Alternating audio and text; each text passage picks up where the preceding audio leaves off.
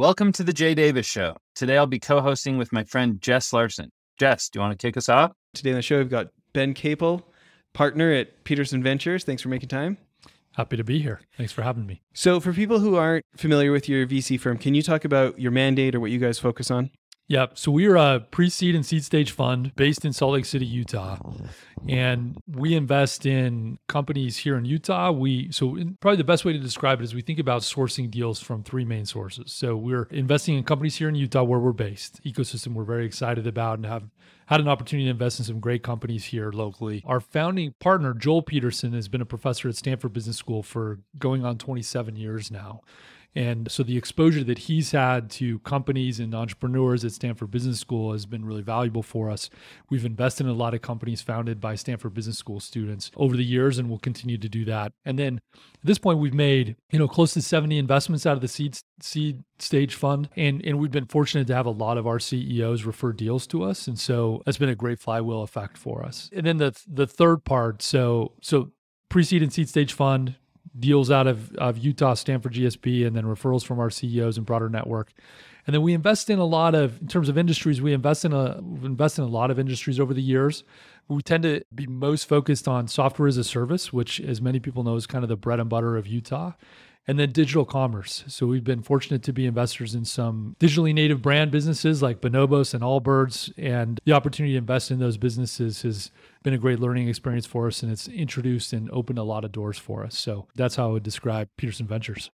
Ben, can you give us some history of your career and how you got into Peterson? Absolutely, yeah. Out of undergrad, I joined a consulting firm. So I was in consulting for about four years. Really enjoyed consulting, enjoyed the opportunity to work with a lot of different companies and, and get exposure to a lot of different business models. But the piece that I missed in consulting was the opportunity to kind of get my hands dirty and work on the execution of those principles.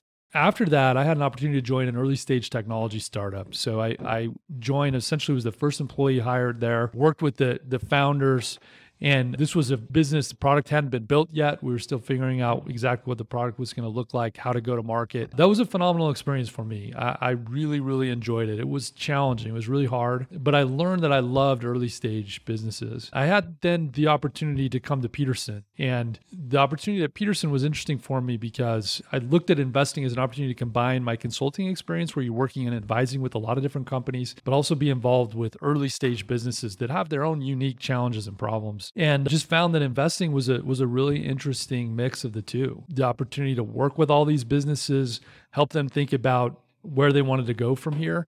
But when you make an investment, very different than a consulting engagement in that post investment, we're involved with the business. We're going to work with them. And in these relationships are, you know, they're they can be 10 years or more. And so really enjoyed the opportunity to be part of the the the story for these companies and and hopefully be value add along the way. It's such an interesting game. You know, it's exciting, gets a lot of press, you know, nationally, and it's cool to be a it's cool to be a, a startup guy nowadays compared to yeah. 15 years ago, right? The age of the entrepreneur. Ago, right? Yeah. But it's it's got its challenges, right? And there's a lot of assumptions sometimes about the best product wins, right? If you have a good enough product, that's all you need and stuff like that. You know, as part of the mini series where we're asking all these different experts, what do you see work when somebody has a good enough product, but now you need people to find out about it? Yeah. What are some things that you've seen work for whether it's portfolio companies or just your own observations? So good question. So maybe let me comment a little bit on the first thing you said about I do think it is the age of the entrepreneur. And the entrepreneur is kind of glorified right now and and rightfully so in the sense that I think some pretty phenomenal businesses have been created as technology businesses that are some of the biggest companies in the world now, clearly. But entrepreneurship is not easy and it's not for everybody. And I, I think that's part of our job as investors is to try sort of sort through hey are, are you really up for this challenge that you're about to take on because it, it isn't easy you know one of my mentors and founders who's an entrepreneur himself as i sort of went through my own journey about even even here at peterson ventures as we've grown this business and and has been a bit of an entrepreneurial environment here as well he said look you if you want to be an entrepreneur, you have to think about it. And and you have to think through would you feel like you were missing an appendage if you don't go do this. Because if you don't feel that strongly about it, it's going to be harder than you think. It's going to take longer than you think. And you may not have the sort of grit or willingness to stick through those times. And I think that's important. It gets lost a little bit as we're sort of glorifying the entrepreneur of what it actually means to start a business from scratch and to grow it to something big and meaningful and and of size. So I thought I'd just comment on that real quickly because I, I think it, it's actually important. And to your second part of the question around what actually works, you know, I would say product is really important. I think I've seen both sides of the equation here. I've seen where people build a really compelling sales team and the sales team can do a good job presenting to the potential customer what the product could do. And in that instance, we've seen a couple of examples of what I would say is not product market fit, fit with potential of the product. And that can be challenging as well. You can go both sides of this equation where you focus too much on sales. Flip side is if you spend too much time on product, you can then find yourself in a place where you're building a solution that people don't want to buy. And especially in the early stages and the seed stages where we're focused on, we find it absolutely critical that you have to be doing both of these at the same time. And and look, I, I think the work that that Eric Ries and others have done with Lean Startup, I think has helped make this this concept popular and understandable. So it's still high level answer to your question, but I think really important that that both matter. You can't just do sales. You can't just do product. You have to do them both at the same time to really understand are you building something people want to buy?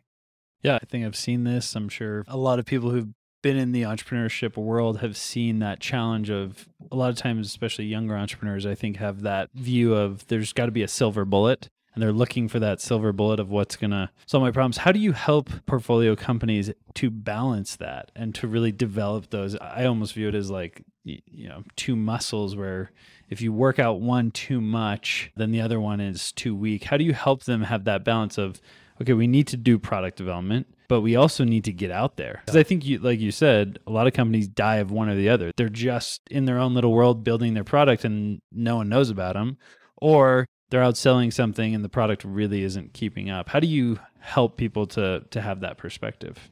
So I, I, think it's actually really critical how you put together your team. So, as seed stage investors, team is such a critical part. I mean, essentially, that's what we're investing in, and and so putting the team together in a way that you're balancing those two needs of the business is really important. So, somebody who, from a product standpoint, in this is where I think the role of product really matters. So a true product leader is not only thinking about what product is that you need to build, but is also thinking about what the customer wants to buy. And so we look for that. Do you have a strong product leader in the business? And sometimes that's going to be the CEO. And if it's not the CEO in an early stage company, we need to know that that that person is on the team. So if you're too engineering heavy on your team, that's that could be a problem because you're going to be more focused on writing the code and building product. Flip side is if you're too sales heavy, if eh, you, you're gonna you're gonna fall into that trap. So we think teams critical at, at the early stages in terms of your ability to balance those two and and a really good product leader who understands best practices around product product development product research is going to be really important in that stage from our perspective so thinking about that if somebody's listening and they're saying okay, w- we know that we know the product. Yep. Right. And they're saying now we probably do need to get more people to find out about it. Any any stories that you've you can tell us about? Oh, we had this, you know, at this portfolio company of ours, these guys make this, and then here's how they got. Here's here's their go to market that actually worked, or something. Yeah, so so lots of opportunities and examples. I, I, think one that comes to mind is so we're investors in in a company here locally in Utah called Chatbooks. So when Chatbooks came to market, so originally we, we invested pretty early with Chatbooks prior to them coming up with a product today that is Chatbooks. And in that process, in that kind of product market fit phase. One of the ideas was originally the product was taking your photos and help you to organize the digital photos that you take. And a lot of requests were coming back from customers saying, but I, am also still interested in the tangible and I don't have that opportunity to look at my photos. They're just, once I take them, they're on my phone or they're on my computer. I don't look at them. Can you help me find a way to print them? And so that through that journey, there was this conversation around how, how do we do that in a way that's scalable? Can we ask them to share photos? Can we create our own place for them to do that? And, and we sort of came back to this, I think, really key takeaway and give a lot of credit to the team here, which was go to where the customers already are, which for them meant Instagram. give customers an opportunity to print their Instagram where they're already curating their photos, they're commenting on it. And what happened there, and we think this is really critical, is that the viral component was astounding. So people would signed up for this, they would order, they'd get the books, they would immediately take a picture of it and share it. And so now you have this situation where you didn't have to do marketing. And and we think this is actually really critical in the early stages of a business to see viral uptick because that means you've really found product market fit. If people like it so much they're sharing it, but it was so important to with a consumer business to get to where customers already were and then give them something additional. Looking back, you know, one of those decisions you make in a company, you're not sure whether it's going to work or not and how important that was to the early stages of, of Chatbooks. You know, I, I think the other piece is an, another example for us is Allbirds. So we invested in Allbirds early on. So pre-release of the product. And for people who aren't yeah. familiar, give people the quick elevator pitch. So Allbirds is lifestyle footwear brand. All the the shoes are made out of sustainable materials. So their first shoe was made out of merino wool. They've now made a shoe out of eucalyptus tree, and we'll continue to make more shoes and more products out of sustainable materials. What was interesting for us as we looked at that deal was one, it was it was truly differentiated. So nobody was making shoes out of merino wool, and there was a big bet as to whether or not people were going to want to wear shoes out of merino wool. But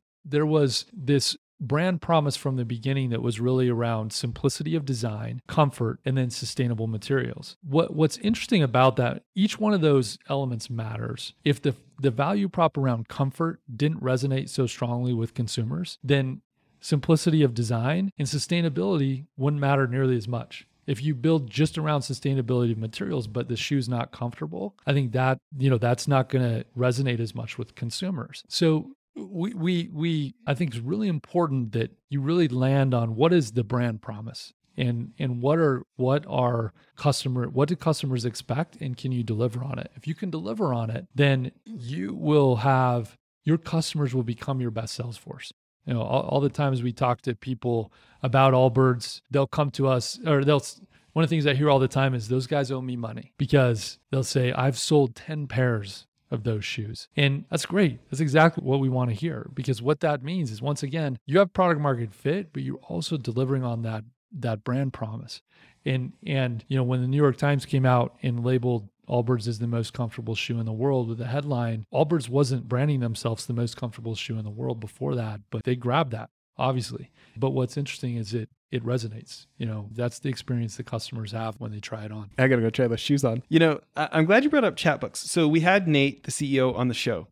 And it was fun to hear, you know, get a lot of details about because he's, you know, he's pretty transparent about the stumbles and, yeah, you know, he had his previous exit, so he thought he knew everything. And then, you know, real data showed him that his original premise needed a pivot, right? So those guys, they get their viral coefficient. Their customers are talking about it. They're posting pictures about a book of pictures. it's yeah. catching on, right? Yeah. And then, because I think when he came on, they had maybe a million and a half books sold or two million books sold around there. And they had, I think they had just doubled down, kind of related to Jay's world, on their own kind of Dollar Shave Club style video. You know, they got what however many millions of views and stuff. Are they coming to you and talking to you about decisions like a big investment in a campaign like that of, hey, we think we found the product market fit. We're getting that viral coefficient. Now we want to pour some gas on this fire. Absolutely. Yeah. Big, big topic of discussion. I mean, some of those long form videos are, they're expensive to produce. And if you don't put the money into those videos after production and release, then you're not going to get your money out of the upfront investment. So yeah, it's a, it's a big topic of conversation. I, I think the learning there, the first video that we did at Chatbooks was tremendous success. And one of the things that we found is people in the viral element was so strong. People were sharing as we discussed, they'd they'd get their books, they'd take pictures, they'd post it. You'd see in the comments, "Where did you get those books? That's really interesting." But what we were finding is that people were still not quite sure how to use the product and what it was. Like print your Instagram, what does that mean? How do I do that? And so that first video that they created really was around how do we educate the consumer on what what this is and why is it so helpful for you and so you know the Chatbooks mom did a great job of saying hey look i'm busy i have a million things going on and uh, i would love to create memories capture these memories i don't know how to do it but here's Chatbooks who's given me this great opportunity and guess what i don't need to do anything that i'm not already doing i just I'm already posting to Instagram. I just sign up for Chatbooks and I get these books. It's great. That was incredibly helpful. I think between when we did that and when we did the second video, one of the things that we learned was Facebook started deprioritizing long form video.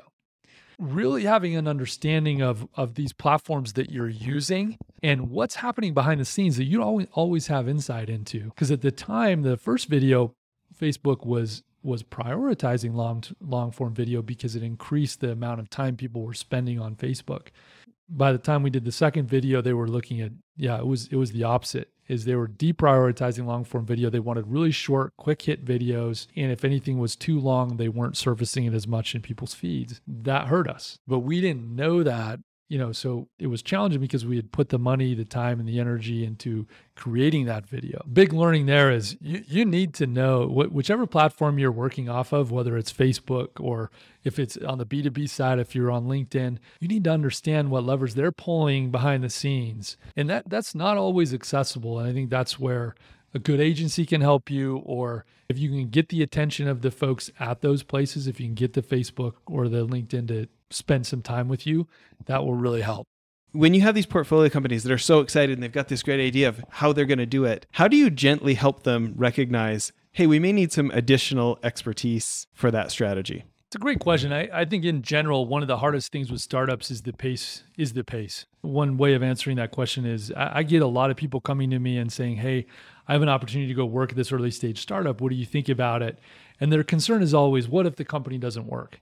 And I've learned that's the wrong concern. The, the concern that people should have is will a company outgrow you? And not will, but when and how fast. And so, what companies, early days, you need a bunch of people who can do a lot of things. As a company grows, you need to start bringing people into the company who aren't necessarily learning on the job. In startups, there's not a lot of room to learn on the job.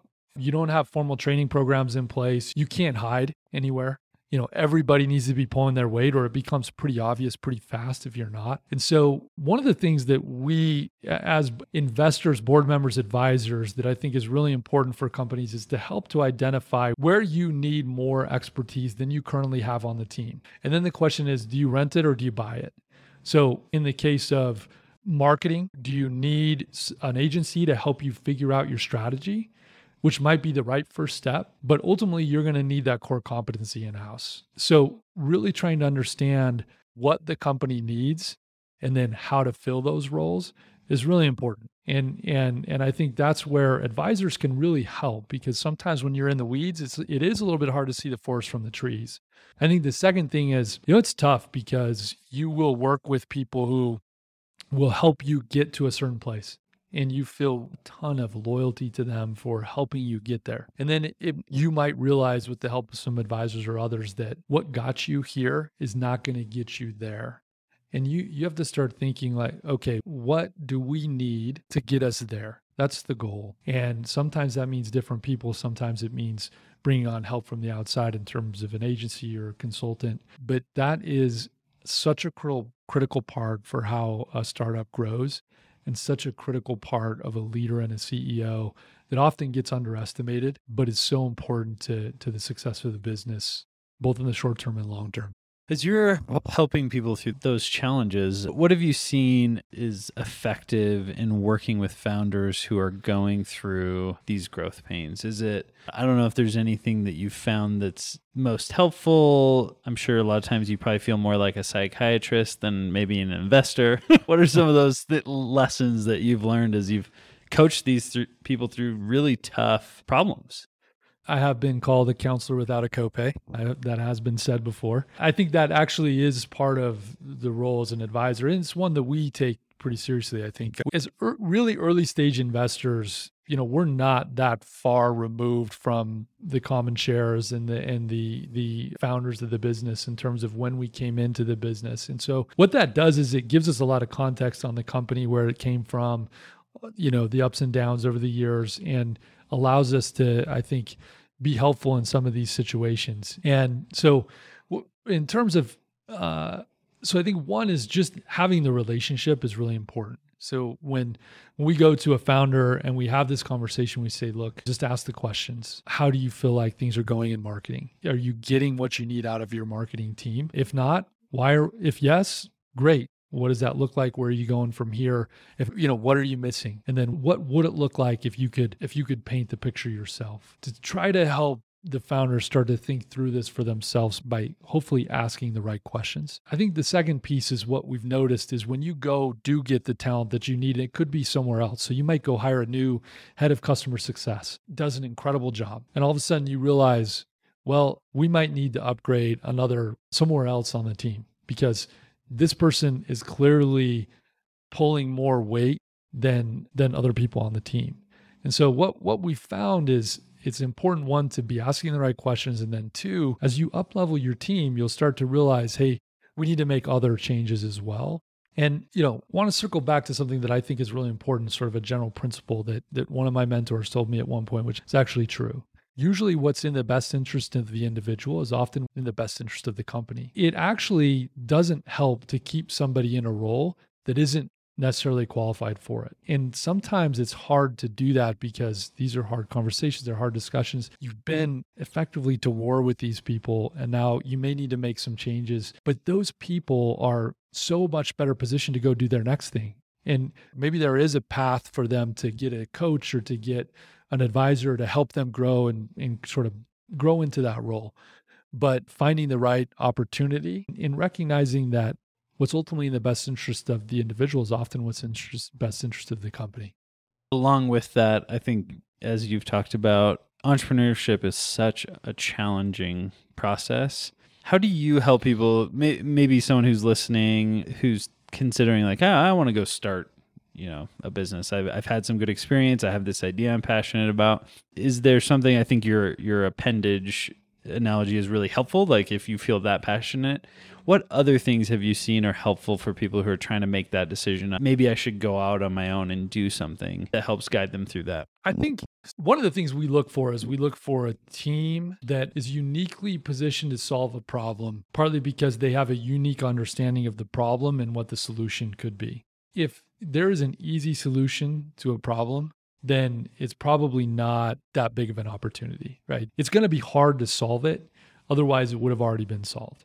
And so, what that means is you need to have some insight into a problem to be solved.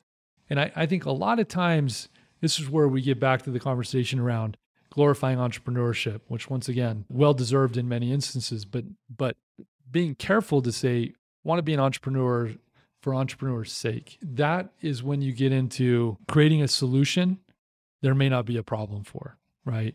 And I think it's really important to take a good hard look at what problem are we solving and why are we uniquely positioned to solve this problem. And so oftentimes when when we see entrepreneurs go from one industry to a completely different industry, we just not that we won't invest in that opportunity, but we want to have a really good understanding as to why are you moving into this industry? What about you and your background enables you to solve that problem? So I think I think that's a really important piece. It's not entrepreneurship for entrepreneurship's sake there's got to be a problem that you have a unique insight into a solution that you can you can uniquely go after. I always joke with people that then when people are like well i just don't want to have a boss anymore it's like then you don't understand entrepreneurship because you're going to have the most demanding bosses you've ever had in your life. Investors and clients and customers. Employees. Employees but are, I, think that's one of the biggest the hardest things is like you you now have so all those things you're frustrated with about your boss guess what? Those people are going to be frustrated with you and if you don't exactly. realize that, you will soon. And so now you have the other problem is how do I manage that? And I think everyone thinks so. I like all culturally, I'll do a better job, all those things, but you will have more weight on your shoulders. You have more responsibility. And once again, you have to really want it because it'll be sleepless nights. It'll be all these people are dependent on you to make payroll, not just those people, but their families. You be careful because you may wish for the day when you had a boss and somebody else had that responsibility. yeah. So yeah, it's got to be more than that. As you're looking at these teams and you're thinking back on different portfolio companies that you guys have had, eh, do you see any commonalities between the teams, whether from a skill set level or just what really makes a great team and how to develop that kind of team unity, build that culture of working as a team?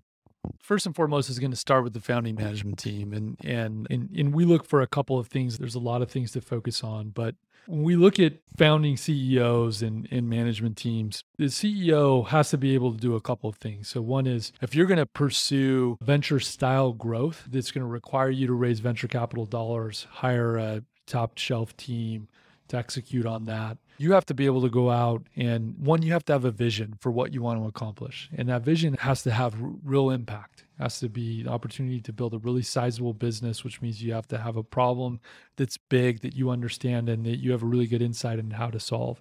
The reason you have to do that is you have to go out you have to convince people to give you money that probably shouldn't give you money. I mean you're you know you have an idea maybe you've built some element of product. You might even have some sales but still like you have to go convince people to, to invest in you as an entrepreneur first and foremost and then this idea and concept that in that you're building second thing is you have to go get those people to come work for you and probably take less money and it's because of the vision that you're trying to execute on it's because of what you think the opportunity is here. So you have to be able to raise capital. You have to be able to recruit. And then what's tricky about is you also have to be able to make management decisions, decide on what priorities you're going to go after and which ones you're not, which is sometimes the most important decisions you make. And so the founding team is the key for us. And, and then I think it's how do you balance out that founding team? So we talked before about if you, as a founder, you're sales oriented, you better find a really competent product oriented co-founder who can really help balance that out so you don't get overweighted to one area. So we we look for that in the in the team. Do you have that counterbalance?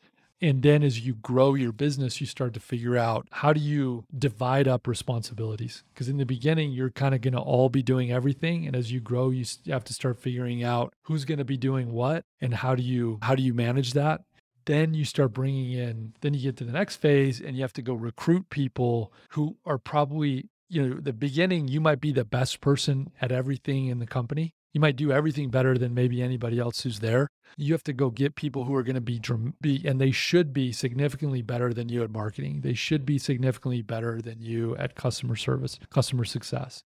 And you have to let them do their jobs. And so that sort of transition it's not easy. Not everybody can do it, but it, it's got to happen to to be successful.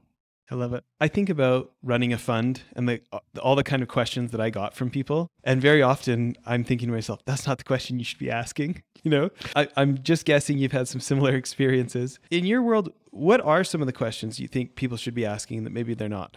What's a soapbox for you? What's something you like to talk about that maybe people aren't always asking you about? I would say certainly one of the things that I like to talk about that people don't always ask about or maybe undervalue, and I think less so today, I used to say that it was a competitive advantage, and maybe I'll make some people upset with this, but I used to say it's a competitive advantage in venture just to not not be a jerk. I think that's changed. I think that now venture investors realize, look, we we have to be partners with entrepreneurs, and you've had a lot of entrepreneurs who now come, become investors and have said, I want to do this different than the interactions that I had when I was raising capital, and I think in general that's good. Three values for us that are really important. One is respect. So just respect what it means to be an entrepreneur because as we've talked about, it's hard. And the other piece that sometimes I can't think gets overlooked is just there. There's some luck involved with companies that are successful. You look, you see it all over the place. There's people, founders who started one business and was a massive failure, if you use that term, then start another business is incredible success, and they get a ton of credit for this successful business. And they had to have done a lot of things right for it to be successful. But also, there were some market tailwinds that drove that success, and I think that's really important. So for us, we take the long game of we're going to develop relationships with our entrepreneurs and not all of them it's not always going to work. But but that's the benefit of a fund is we're going to have some that don't some that do. And and we hope to build long-term relationships with the entrepreneurs that we back whether it works or not. And we hope that we're going to be supportive in that process. And let's take some learnings regardless of whether it works or doesn't work, let's take the learnings out of that and think about how we apply it both to how we invest and hopefully the entrepreneur applies it to what they think about next steps are for them in their career or their life. Trust is another thing. So we talk about these tough decisions, and, and there are tough decisions for entrepreneurs to make. And we try to look at everything through the prism of what is in the best interest of the company. And if we can make decisions with that prism, not what's in the best interest of us as an investor, not even necessarily what might be in the best interests of you as the as the CEO, but what is in the best interest of the company. And if we can build a relationship of trust with our CEOs and those that we work with, where they trust that we are looking at it, every decision is being looked at through that prism, then it's a lot easier to have these conversations that might be tough conversations. Are we doing the right thing? Do we have the right people in the right seats? So so trust is really important to us. And then I think the third piece is partnership. You know, we view as once again, as as I mentioned earlier, going in as early as we do, we view this as a true form of partnership. We have companies we've been invested in for 10, 11 years. And, you know, that's a long time. And so it's important that we start the relationship in the form of partnership, which means it's how we approach putting a deal together. It's how we approach all of those early conversations because we know this is a long-term game. And and it might be we back that that CEO for 10 years, they turn around and start another business, we back them again for 10 years. So it might be a 20-year relationship for us. And we want to respect the entrepreneur, what it means to be an entrepreneur. We want to develop that relationship of trust such that we can have that form of partnership. And and I know some some LPs and some investors ask this question, but is I think it's a good question to ask if you do a reference calls on investors, who's the first call that you make? And we want to be that first call because we we want to know whether things are going good or things are going bad. Because if we don't know when things are going bad, we can't help. But if we don't have that level of respect and trust in place, then it's going to be a lot harder for those CEOs to make that call when things aren't going as well as they would like.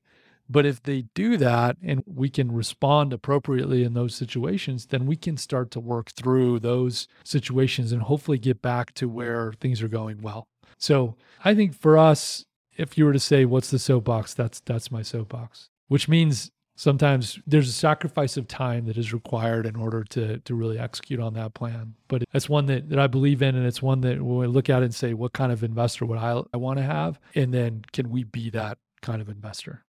That's awesome. I think that's definitely something that a lot of investors, or just in business in general, people forget that a lot of these relationships are decades long, and you want to you want to treat people that way. As you're looking to build these kind of partnerships with the different entrepreneurs, entrepreneurs that you guys are backing, what is it that you feel really solidifies? that relationship? Is it being an advisor? Is it telling them things maybe they they don't want to hear but need to hear? Like what allows you to build that partnership if you're saying, "Hey, here's some hard, not hard, but here's some like actionable things you can do in your life for people who may not be running a fund but who are in the business world. What are some actionable things people can be doing to be better partners and develop those partnerships?" I think the first thing is to recognize that being a CEO, we talked about this, you say you don't, you know, if you want to be an entrepreneur because you don't want a boss, is that's the exact wrong reason to do it because being a CEO is actually pretty lonely. There are certain things that as the CEO, you have to handle those and manage them. And there are some topics and conversations and decisions that they're going to sit with you. So for this role in particular, I think for us, we think about it as if if we can be a partner to the CEO on those decisions where they feel alone, which there are a lot of them, that we can be a partner in that conversation. And if they don't know the answer, they don't feel judged like, oh, maybe my investor's going to think I'm not the right CEO for this business. Um, and, and there are situations where that's going to be the case. We're we're we're, we're going to decide that maybe we need to to make a change at CEO, but hopefully we're doing that once again with the prism of what's in the best interest of the business.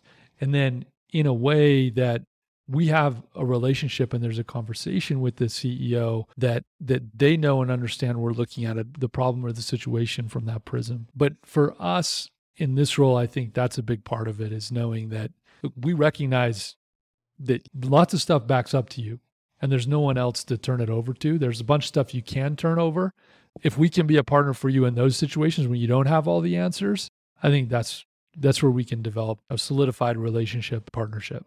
I love. What's the best way if people want to connect with you guys? Is it reaching out on the Peterson Ventures website or social or what's best? All of the above. So reach out through the website, reach out on LinkedIn. Happy to connect there and social as well. So petersonpartners.com website, find us there and being us, we'd be happy to chat. The way we look at it is look, as mentioned, we invest in a lot of SaaS businesses, a lot of digital commerce companies. Those are two very broad categories. A lot fits under that. But more than anything else, if you think you've identified a problem and you think you're the right team to go after it, and you think what we've done in the areas we've invested in the past, we can be helpful to you, we'd love to talk. Thanks for making time for this. Absolutely. Thanks for having me. Thanks so much for listening today to The Jay Davis Show. We'll catch you next time.